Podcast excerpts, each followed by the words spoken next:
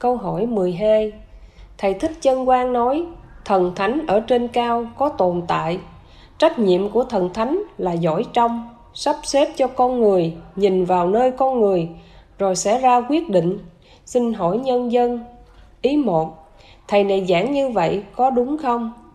Ý 2 Thần thánh ở trên cao này là những ai? Ở đâu? Có mấy loại thần thánh? Ý 3 Thần thánh có nhiệm vụ gì?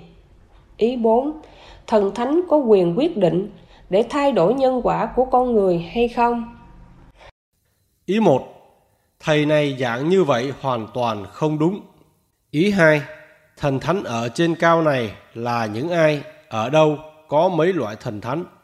Vị này không hiểu tổ chức thần thánh nên mới hỏi như vậy.